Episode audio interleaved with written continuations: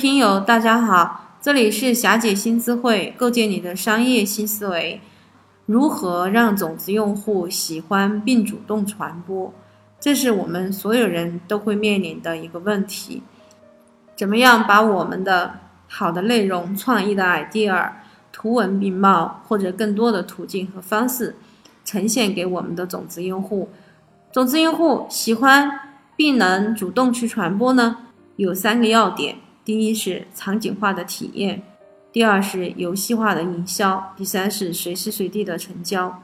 我讲到这里，各位听友一定会讲这个太理论和空洞，所以我们一定要举一个例子来说明。浏览器，我相信很多人都用过。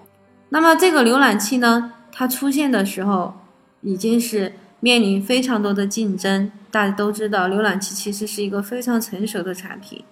那么为什么它能突出重围，让很多的用户接纳和喜欢呢？这个产品在推向市场之前，经过多次的压力测试，然后可以看出来，它是一个非常流畅、非常快的这样一个浏览器。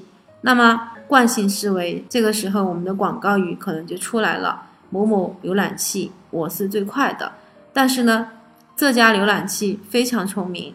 它并没有用这个传统的惯用套路，而是放出去，让更多广泛的用户去测试，看一下他们用这个浏览器拿来干什么。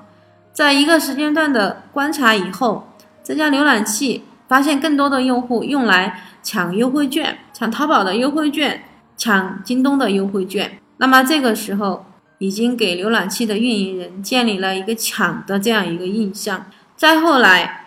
他们确定了更多的人选择他们浏览器是因为拿来抢东西这样一个行为以后，他们就到微博上去寻找种子用户，寻找意见领袖来去推这样的一个浏览器，建议他们使用，制定推广的策略。在这个过程当中，他们用这个浏览器来抢各种各样的演唱会的门票、电影票等等等等。再后来。有很多人用这个浏览器来抢春运回家的火车票，所以这家浏览器给大众的形象就是抢。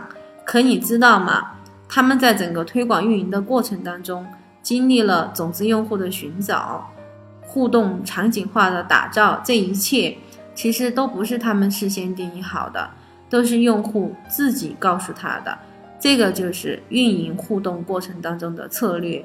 一定要给用户充分的选择，让他在一个场景里面去体验我们产品的性能，让种子用户能够便捷快速的推广、自发的传播，能够在他需要的时候随时随地的使用和购买。那么，各位听友，你们在产品运营互动的过程当中是怎么做的呢？加霞姐的微信号“霞姐新智慧”，我们可以深入聊。